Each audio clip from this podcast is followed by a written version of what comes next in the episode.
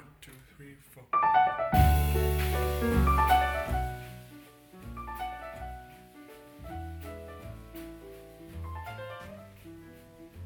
Lan Samantha Chang is Program Director of the University of Iowa's Writers Workshop and Elizabeth M. Stanley Professor in the Arts.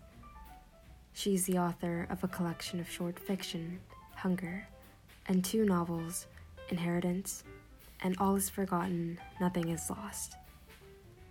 Her work has been translated into nine languages and has been chosen twice for the Best American Short Stories.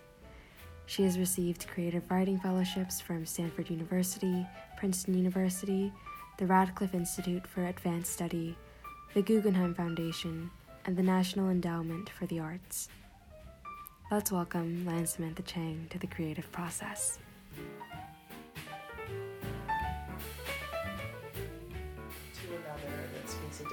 Language.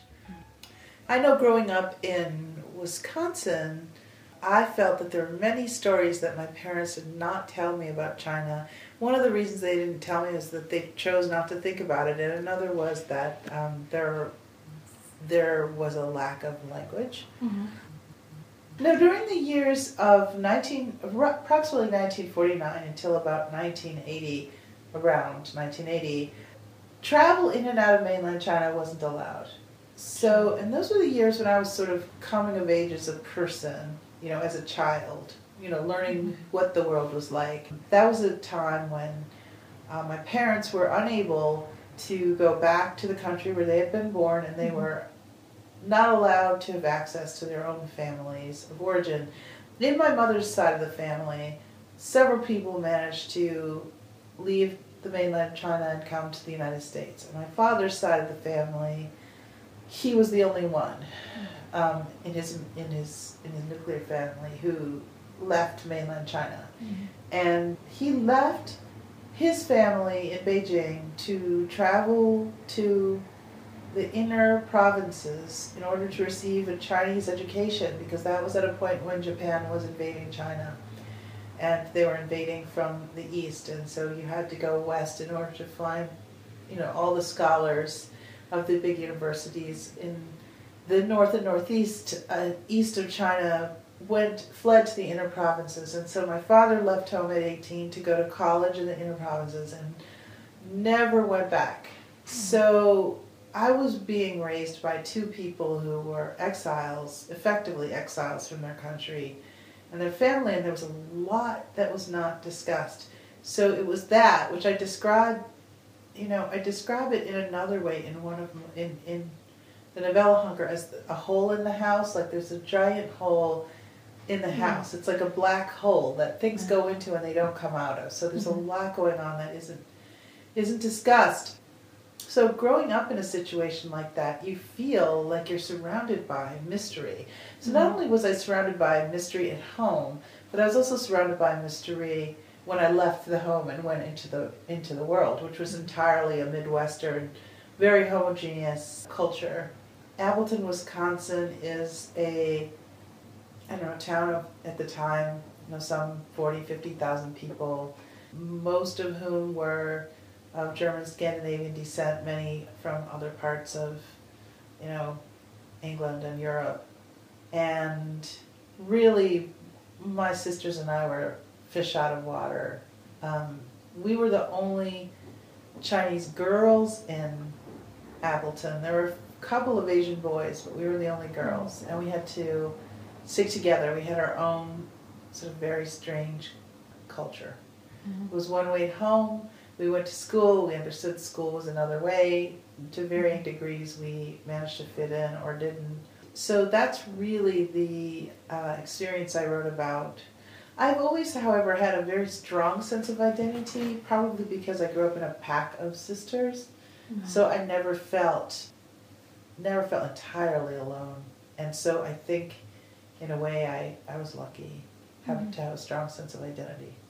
That's interesting because the the sister the strength of a strong sisterhood is something that occurs not just uh, not just in hunger and inheritance too, and um, yeah, that comes across very much that um, that closeness, or you can almost communicate without words.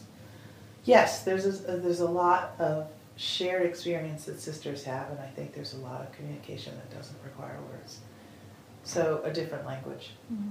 And it, it, was interesting also this experience uh, because I know, or we can say, we can generalize that a lot of Asian parents won't be encouraging their children to take up that high paying job of being a novelist. But what you're describing to me is that you were responsible, or your your sisters were responsible for doing a lot of translation. And in fact, this is uh, can you is that like the first step to you're telling other people's stories? You're you're having to negotiate.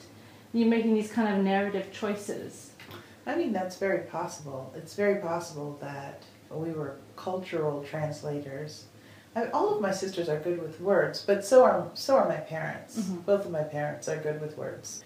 My mother's development of Chinese was arrested when she was 18 and came to the United States. And my father, who's still alive at 93, is wow. a very literary man and very educated man.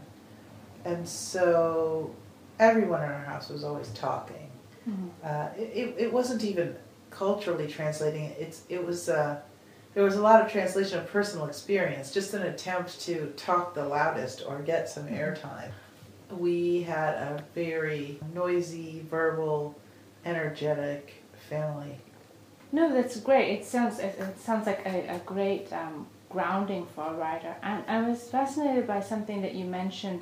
Although there's a lot of communication, the the mystery about like origins or you know what happened, or maybe they they didn't know they were not in contact with their family and it seems like this is also a good grounding because you, if you don't know the story, you have to make it up. That's exactly, I think, why I became a writer. I think I became a writer because there was so much silence in the house on such basic issues that I was required not only to investigate to find out what happened, but then to repeat it to myself in order to, and to myself and others in order to understand the story. And I think in Inheritance, in some ways, that was my most powerful effort. I made the most powerful effort to understand the China that my parents had come from, what had happened to that China, and how it had changed and was changing. That, I think, is the most.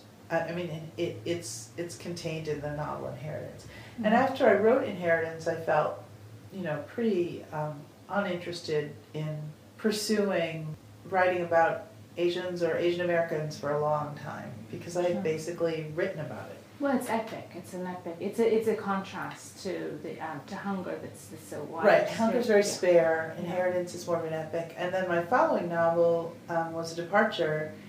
Uh, it's actually my favorite novel because it was just a huge pleasure to write.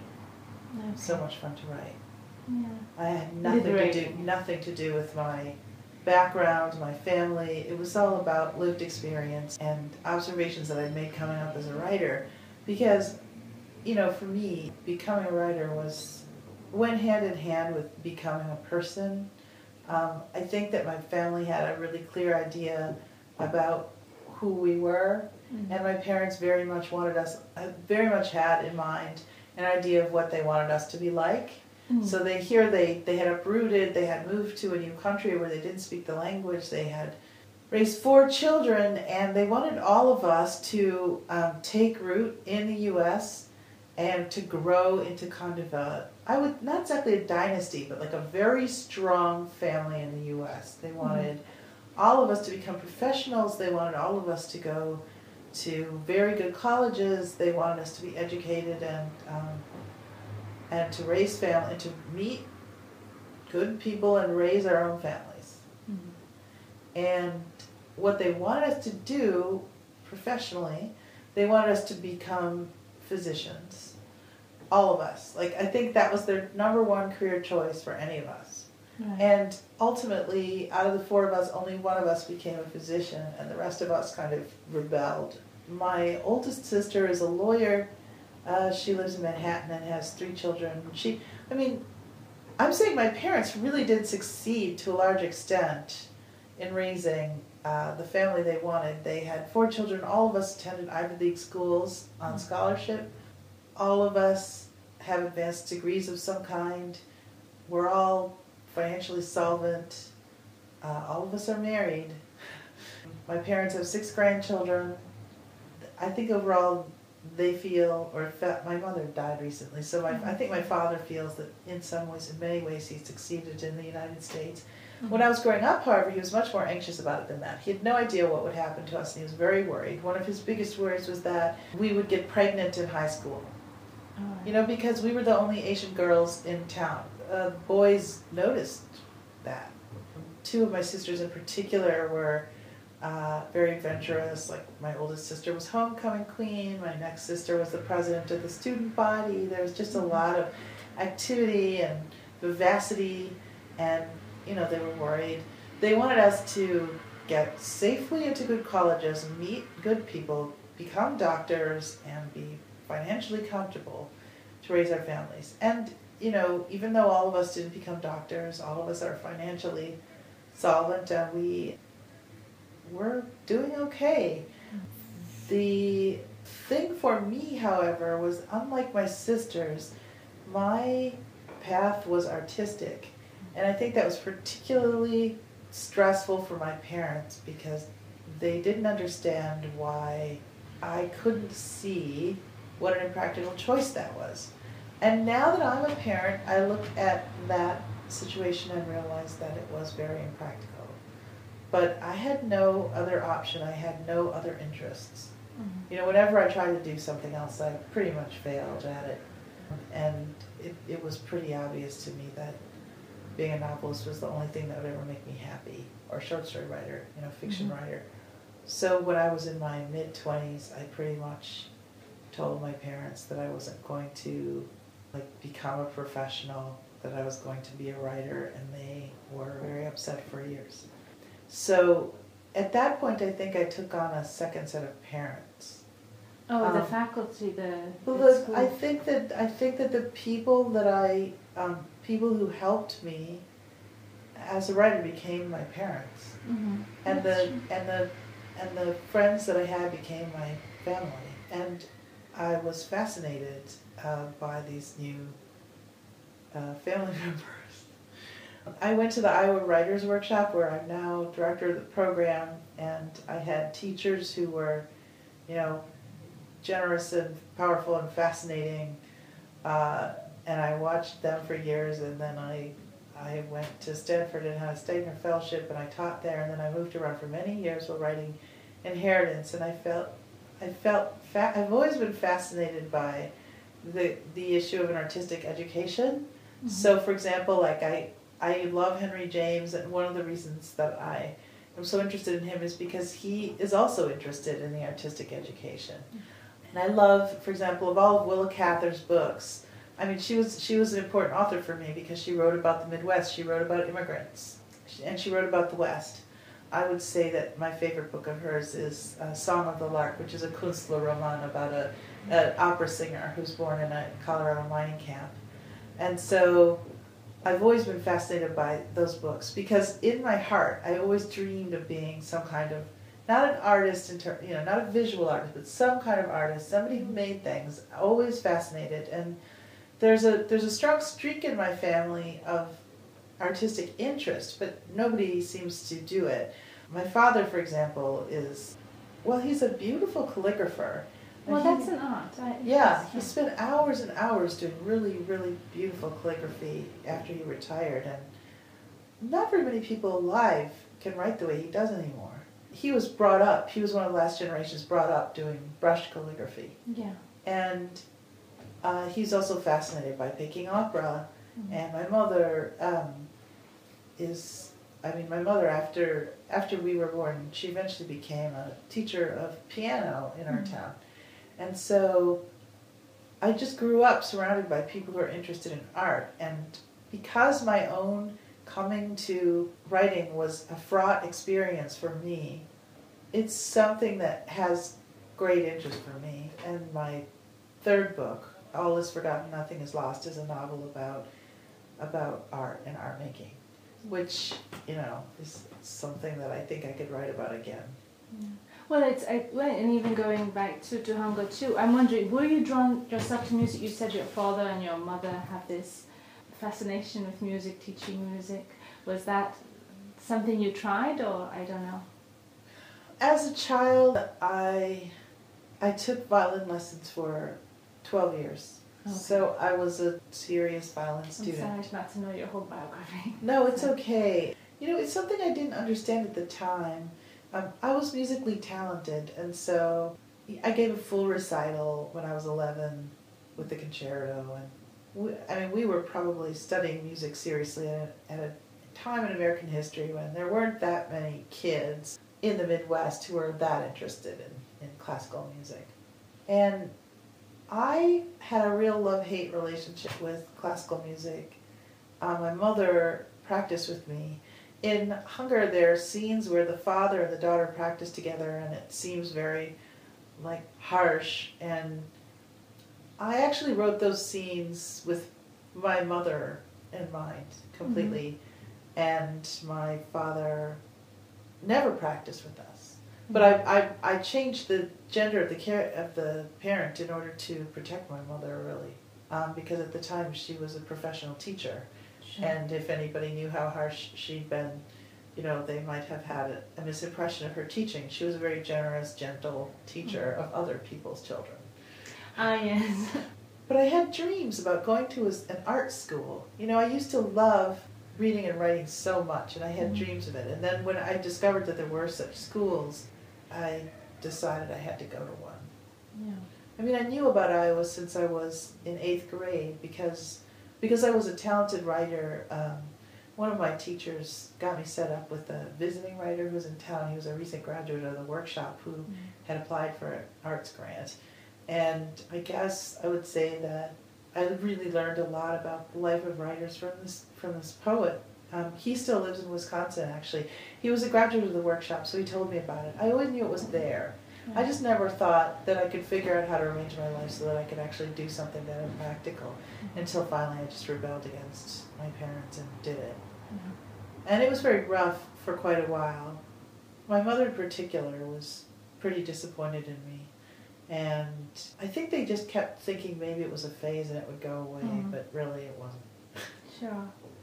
But you know, it's not, it, you know, the other hand, they have a disappointment, but the discipline and you know the discipline is so important with any art. At least they instill you with a discipline. If it's not the full uh, support, that you know the discipline is probably more important in a way. Well, I think I don't know what's important, but I do know that I grew up thinking that it was normal to spend a couple of hours every day doing something. Well, like just trying to get good at something. Mm-hmm. And I think that that practicing did instill that in me. But I don't know. I think support is important. I think it would have been nice if they had been a little supportive. Mm-hmm. Yeah. Whatever. No, it's man. It's they sound like uh, lovely parents. I, I just imagining this this environment, this uh, the conversations you had. Um, and so you mentioned it's funny. Uh, there's two things there. You mentioned Henry James. It's funny because I made the note. He was one of the few. I didn't know that you were a big admirer of him, but uh, there's a phrase. I think it is from one of his stories, and also it was used as a title of a book by, um, or I think it was for title essay of um, Flannery O'Connor, another Iowa alumni, that uh, was a line on uh, Henry James saying that in the future, possibly fiction would suffer because in the future we will not have a, so much sense of mystery and manners. Oh. Yeah. And I don't know, you were, you were mentioning mystery, so that was just something I, I just noted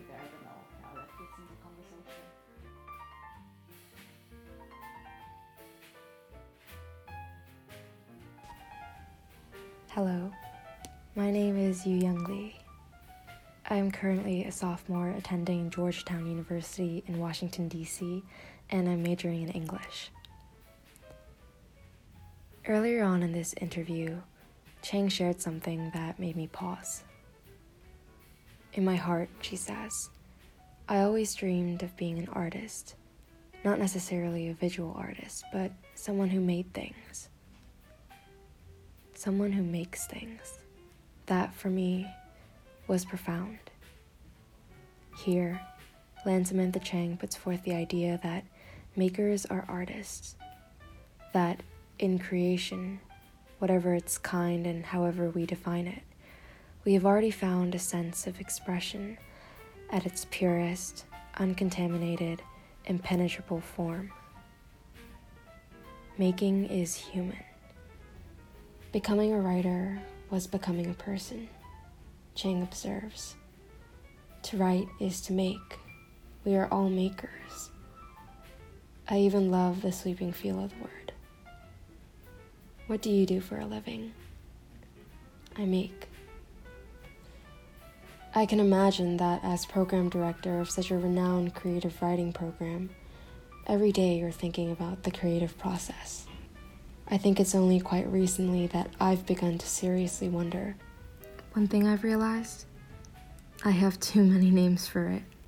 I challenge myself to unpeel sticky labels I've unconsciously put on what I can and can't do, encouraging myself and enveloping all the conduits of creativity that I take, no, that I make, to become, as Chang says, a person, become more of who I am. Since the beginning of what I will call this surreal summer, I've retaken up ceramics here in Seoul, retaken as in start again. Wheel throwing was an opportunity in high school that came as serendipitously as it went away when I moved away to another school halfway across the globe. I thought that since it never left my thoughts, some other chance in time would have to manifest itself. But I realized that things don't just magically make themselves. So I put myself in front of the potter's wheel. And I can't tell you how transformative the process has been.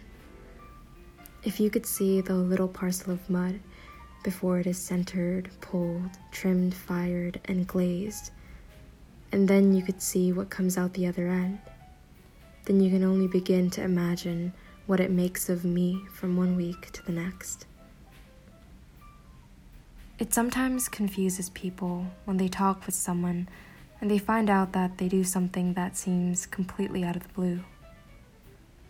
But I think we attribute this so called randomness in relation to who we believe people to be, when we may truly never know. When Chang speaks about her past works, particularly about her Asian American stories, when she talks about how she wanted to write about something completely different in her most recent novel, All is Forgotten, Nothing is Lost. I could understand her desires to talk about anything and everything, just something new. It wasn't about being unseen as an Asian American writer. I think, of course not. But to be understood as a writer, a maker of a greater exploration and comprehension of the world, with her encompassed in it. I'm reminded of the limitations we put on expression, inevitably interfering with our ongoing creation of ourselves. Chang talks about our making through our making, and it's critical not to designate expectations and instruction manuals for others, and most importantly, for ourselves. The more specific we try to label what we do, which is inevitably who we are, the more we risk slicing ourselves. Sometimes a sketch in the notebook is more arresting than the final piece hanging on a wall. That's what I remind myself when I venture out to write something new, to make something new, to see what other things I can create. I remind myself to make for the making, for the making of me. I'd like to share an excerpt from a poem I wrote inspired by an art exhibition I saw. It featured the sketches and figure studies of Federico Barocci, and in seeing them alongside his other completed Renaissance pieces, I had some thoughts on process and the undertaking of creating something. The poem is called You Talk of Process. Things are always wholes before they become whole enough for so many of us. You talk of process like it's a complete thing. I stare at the traces of traces of traces, and I can hardly argue with you, even when before us lies a being with missing hands. we are looking at something so seemingly partial. But with its own lungs, it breathes. Thank you for listening. For those of you just joining, Mia Funk continues this interview with Lan Samantha Chang, writer and program director of the University of Iowa's Writers Workshop.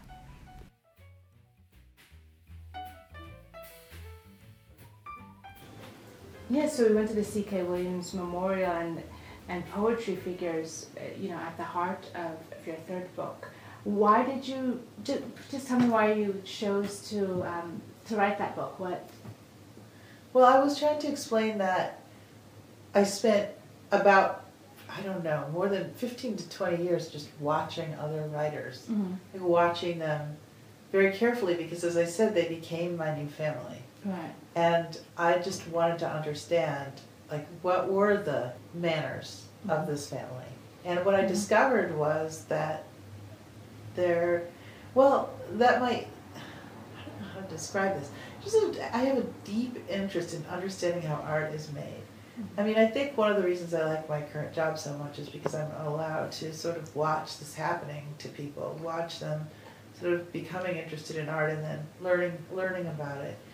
Henry James also, in so many of his, his novels, uh, it seems to me that he, he sort of tries to approach the whole question about, about how art is made.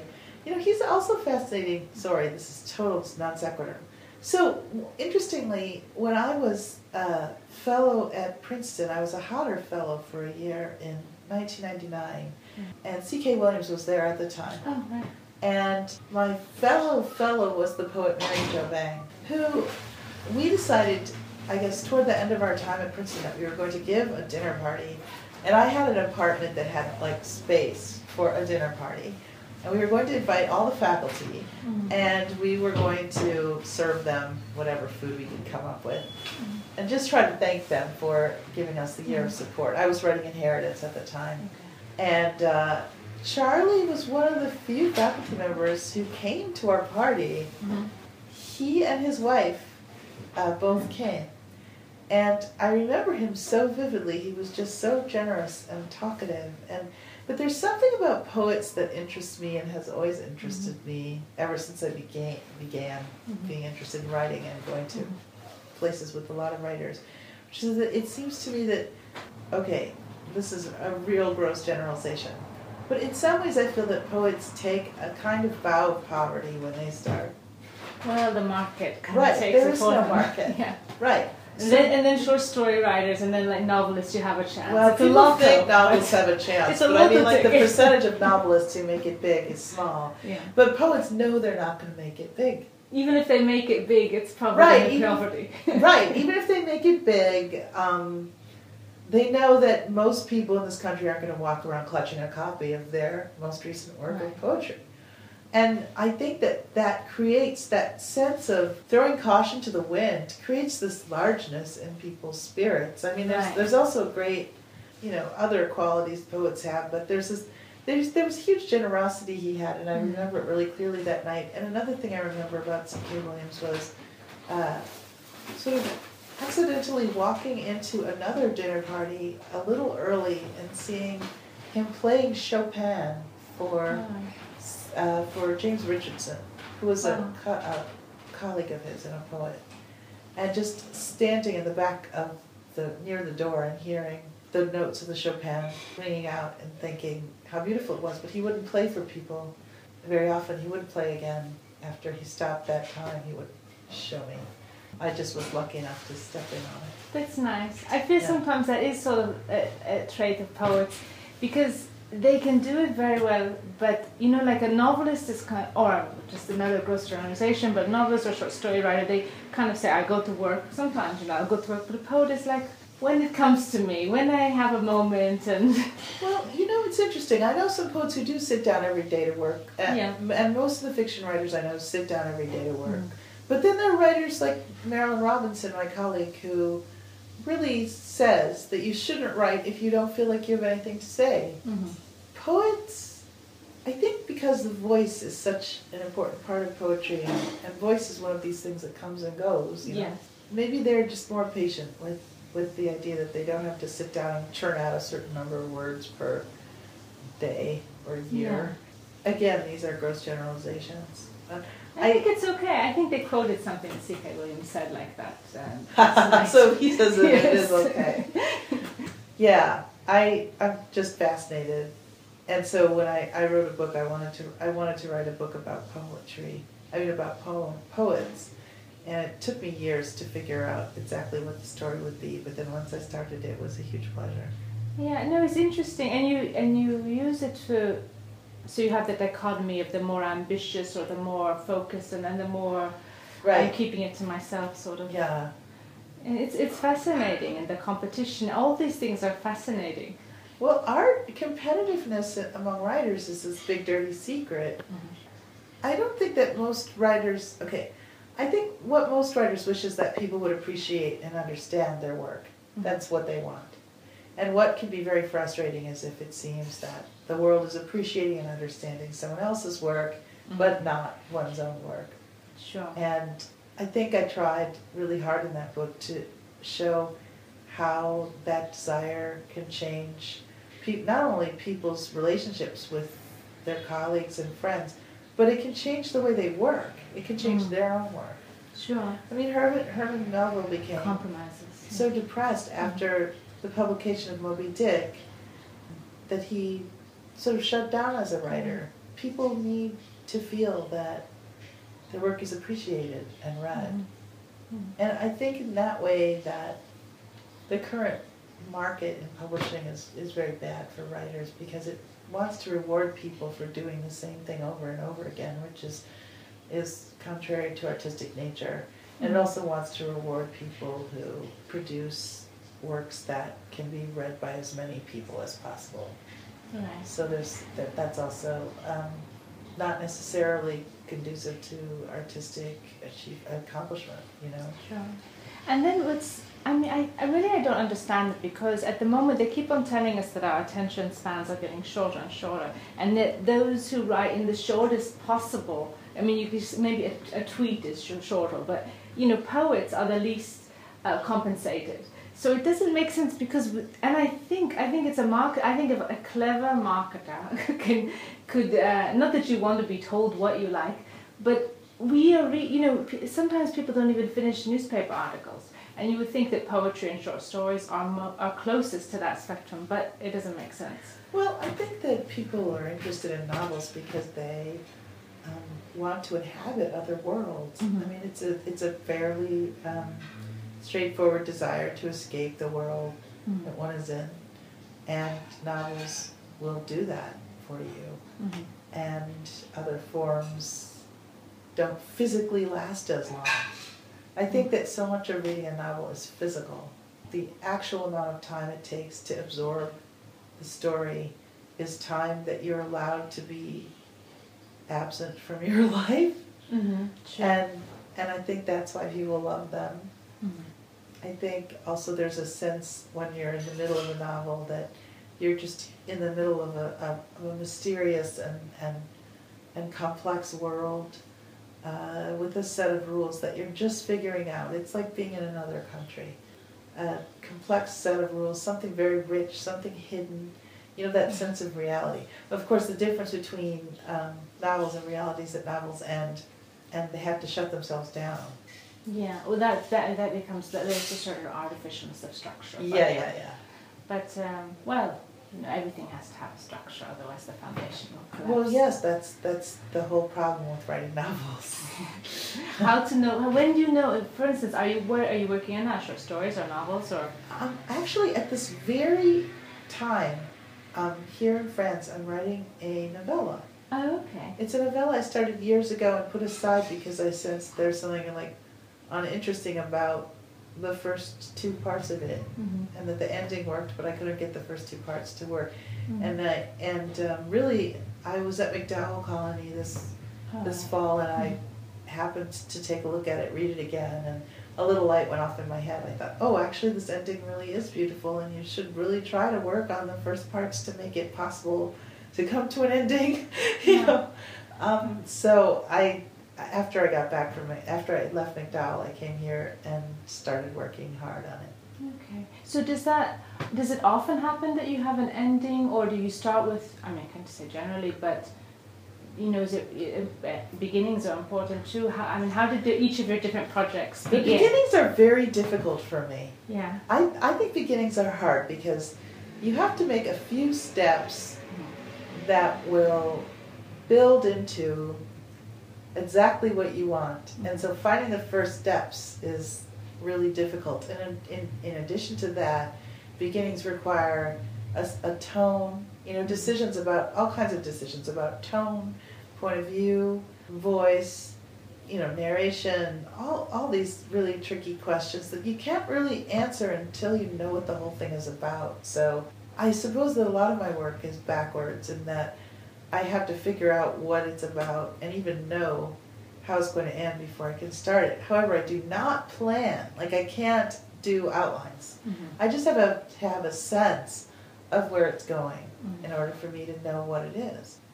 I think with Inheritance, I had the most trouble that I've ever had with the project. It was extremely time consuming and challenging. And I think I rewrote the first half seven times, and then I rewrote the second half seven times, and then I rewrote the whole thing again, you know, wow. number of times. And a lot of that was because I was trying to absorb an enormous amount of history, and politics, in into myself, and then bring it back out again in a way that was somehow coherent. And it just took a lot of time. Um, all is forgotten, on the other hand, it took me a long time to get started on it, but once I figured out the point of view, mm. I was able to just rush through 50 pages, which I then put aside for a couple of years because I was busy at work. Mm-hmm. And then after I had my Guggenheim, I was able to, to have time to sit down and and stretch it out. Right. But that book was nowhere near as painful as Inheritance. Well, what what were some of the things you had to do for research? Um, well, for Inheritance, um, I knew that I wanted to write about the country my parents were from, and of course, as I also said, they didn't tell me very much about it.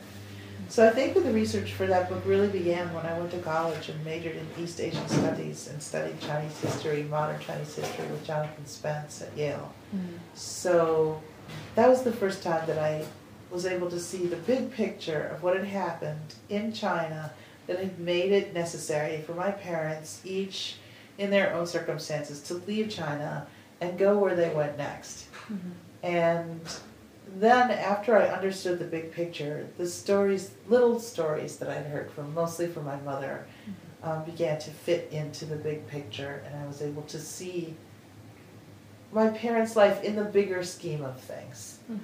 Which was really, in many ways, I think, my reason for writing that book. I just wanted to be able to understand their lives. Mm-hmm. No, it's, it's a good personal reason for writing a book. I mean, you have to have this I don't think it's possible to write from a place where you understand what you're writing about. I think it's essential um, to write from a place where you don't know mm. what it is that you're writing about. And so in that way, Inheritance made perfect sense. The only problem was it took so long that I was pretty exhausted by the time I was finished with it. Yeah. Still, I'm really glad I wrote it. Yeah, I, I, I can understand that. Sometimes uh, hmm, I'm just thinking of that Wilde poem, We Kill the Thing We Love. Sometimes just look for the perfection, that's what the artist does. You can just, you give joy to someone else, but by the end of it, you're exhausted. Oh, you're exhausted, yeah. yeah. Completely. Yeah, even if you're painting happiness, in the end, you're just depleted. So, but that's the joy. It's a sweet depletion. It's not like other things it's a nice a nice suffering. well, I don't know. I mean, I after I finish a project, I usually feel quite empty and down. Yeah. This is, yeah, I remember one night after I wrote after Inheritance was published, um, I woke up in the middle of the night and couldn't sleep, and my husband said, "What's wrong?" And I said, "My book is dead." You know, it was dead. yeah. I couldn't work on it anymore. All those characters that I'd gotten to know so well and the conversations they'd had that I thought about so much were essentially drained of meaning now that I knew that I wouldn't be working on them anymore. Sure. And that was that was a hard time. I think it was at that point that I decided to take my job at Iowa just because I thought, well, I need something to do. Then after I got to Iowa, I, I started wanting to write again um, very much, and, and luckily had the Guggenheim and was able to work on my next novel. Mhm. But So what you, if I can talk about some of the, what, what do you get from teaching? oh, I love teaching. I think a lot of well, as as someone who's introverted by nature, it's nice to have the opportunity to interact with other people. Yeah. Other Um, introverted people. Yeah, by many of whom are introverted by nature. Yes. So, getting a bunch of very thoughtful people in a room to talk about works of the imagination is often just highly pleasurable, and I almost never walk into the classroom without feeling lucky that I am able to do that. For example, this semester in Paris, I'm teaching, I taught a small class at the American Library, and I just love the writers in Paris who are working in English. Their, their, um, their projects have a large scope. Many of them are living in Paris, speaking a language different from the language that surrounds them. They've come from other places. Their view of the world is just naturally larger and more complex than than I'm used to seeing. And so uh, I get to read lots of novels, historical novels, novels set in different countries, novels set in I don't know, it's just it's it's a real pleasure to, to work with them. Mhm. And my students at Iowa are, I think, the best emerging writers in the United States, and many of them are from other countries at this Yeah. point.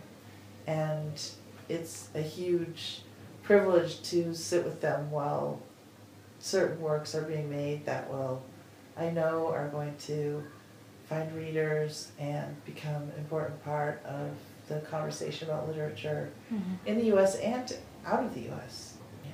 Yeah, no, I can imagine this. right. And, and- I was wondering, well, I teach, but I'm not doing it at the moment. But uh, is there is there ever a conflict because of time is a conflict for everyone? I'm sorry. That you're. Um, I was talking to Tobias Wolff about it. He says he makes sure he doesn't teach too much because um, even though I guess he's retiring now, but um, Well, he was a full-time uh, professor for Yeah. his entire adult life.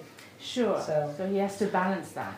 Well, I think that I don't know what it's like for Toby, but for me, Mhm. teaching is not a challenge to my writing. The thing that interrupts my writing is running the program because I'm the Oh, director of our program, and that has been the biggest challenge to my time. As the American educational system changes, a lot of what's happening goes against the creation of a good environment for artistic development, and so I spend huge amounts of my time trying to make sure that the students in our program have time and space to work and support. And I find that very frustrating at times. Hmm. I can imagine. I don't know what it's like now. I know that there was encouragement. I guess they called it language um, language arts. So when I was growing up, but uh, creative writing. Yes. So I, I don't know what the school system is like now in in, in advance of college. What students are are they encouraged to write creatively or is it just essays? Oh. In the US, Yeah, I don't know what it's like now. Tests is it? I don't know. I don't know anything about high school, right. but in college, I Mhm. can tell you something about. In college in the US, in the last, say, 15 years, there has been an explosion of creative writing programs, majors, minors, tracks in English departments. There has been a great interest in creative writing in the United States. Hmm. and there have been a huge number there a huge number of master's programs have been created just in Mhm. the last 20 years in the United States. Thousands of people are receiving MFA degrees every year in the Mhm. US. Wow. I'm not sure there might not be that many readers or just about equal. Well, one of the nice things about MFA students is that they like to read. That's good. They Yeah, keep And, and it's, a, it's an opportunity for people to read. yeah. and earn No, a degree and to read for pleasure. The so people in the U.S. have turned to creative writing in an academic or group setting with great passion, and I think that it is it happening at the same time that our society is becoming increasingly interested in quantitative uh, measures of accomplishment or you know financial success, a six I'm not financial or success. I think it's a it's sort of happened because people recognize internally that there has to be a counterpart or something to balance this obsession with numbers.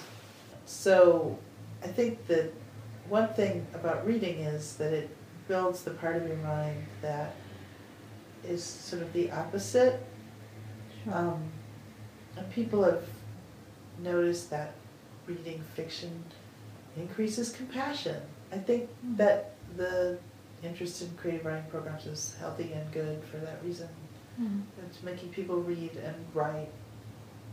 But I and I think it is important, as you say, uh, empathy, compassion, to imagine yourself into the space of a, another culture, another being. country. Yeah, or another person. Mm. It's very important. I, I feel that the work being done in our program is is really wonderful. The program is flourishing. Wonderful work is being done. Uh, and in that way, I love my job. Mm. Being the person who has to sort of be responsible is, is time consuming. Sure. To get back to your question. hmm But without, you know, without people who make it, you know, because we write, but you have to create the structure. It's like plotting a novel. It's, it's tough work, but someone has to. Well, somebody has to sort of fight at the borders to Mhm. keep life from encroaching on art, I think. Mm-hmm. So they need, the students need space and time to work, and they Mhm. should have that, and they should have the time to experiment and take risks. Mhm. And that requires a space where they have support and Mhm. academic support and financial support. Okay, I know, I know you're winding this up, and uh, I just there was one thing I was wondering though. You gave a talk. I sorry, I didn't attend at the American Eye, but it was about the Great Gatsby. I was wondering why you did, or if there was any. Oh, I've always loved that book Yeah. because I, I feel like it's so beautifully formed. He said, uh, Fitzgerald said, I want to write something new, something, she said, uh, something new, something beautiful and simple and complex or and intricately patterned. I, I, I'll Mm. put the real quote in. And I just love the beauty of that book. I love how carefully shaped it is. I love the language. I find it sort of a fascinating piece of work. Yeah. And I could really talk about it for a long time on a number of sub, on a number of issues, but in this particular um, talk, I was just sort of describing on a really basic level what the correspondence between F. Scott Fitzgerald and his editor Maxwell Perkins at Scribner's was like. Oh, You know, what were the parameters of the conversation? Um, the thing that sort of struck me and everyone in the audience as I was talking was the recognition that actually Perkins's advice to Fitzgerald was fairly brief. Mhm. He made two major points, aside from the fact that he wanted Fitzgerald to change the title, which was title was- indeed awful. Yeah, he only gave him two pieces of Yeah. advice, and the thousands of changes that Fitzgerald made in galleys were the result of his having really understood and internalized what Perkins was trying to say, and figured out the way that he could recreate the novel with those shaping suggestions in mind. So Right. thousands of little changes along the way, creating a streamlined book, like a Mhm. book with a clearer shape and a Mhm. clearer idea of who Gatsby was at the center of it. You know, a clearer formation of the question, who is who is Jay Gatsby at the center of it. So it was fascinating to notice that only a couple of suggestions were made, but they resulted in such a vastly different and more perfect book, or more beautiful book. Yeah. Oh, Well, no, thank you for your time. And this Oh, is yeah. just, you know, just like I just saw you yesterday, so thank you. Oh no, I'm glad. I wanted to make sure I did it because we're really, we're sort of winding down our semester here, which is really sad. Yeah. We've enjoyed living here so much. It's been such a nice, Oh. such a nice time. We've had a really nice time. No, it is nice. But you come to Paris regularly. You know, I realized that in the last nine years I've probably come nine or ten times. Yeah. But I don't, well, no, I've come nine or ten times to France. We're not always in Paris. I think for three years in a row I taught at the um, The AUP? No, it was the Paris Writers Festival with Oh, the yeah. Weiss. Yeah, I know. And then, and then I just ended up coming back. Well, it, it seems like it could be a second home and uh, I like it. Sure. Oh, there's a lot of great programs just at the NYU as well, Columbia. Yeah, so there's a there's a lot going on. Yeah. Yeah. So Well, uh, okay, I don't Okay, good. Yeah. Okay, well, Thank thanks very much. This interview was conducted by Mia Funk with the participation of collaborating universities and students. Associate interviews producer on this podcast and digital media coordinator is Yu Young Lee. Wintertime was composed by Nicholas Anadolus and performed by the Athenian Trio. Has this interview sparked your creative process? If so, you can submit your creative works to submissions at creativeprocess.info for an opportunity to be included in the projection elements of our exhibition traveling to leading universities or published on our website, www.creativeprocess.info. Want to get involved in exhibitions or interviews? Email us at team at creativeprocess.info. Thank you for listening.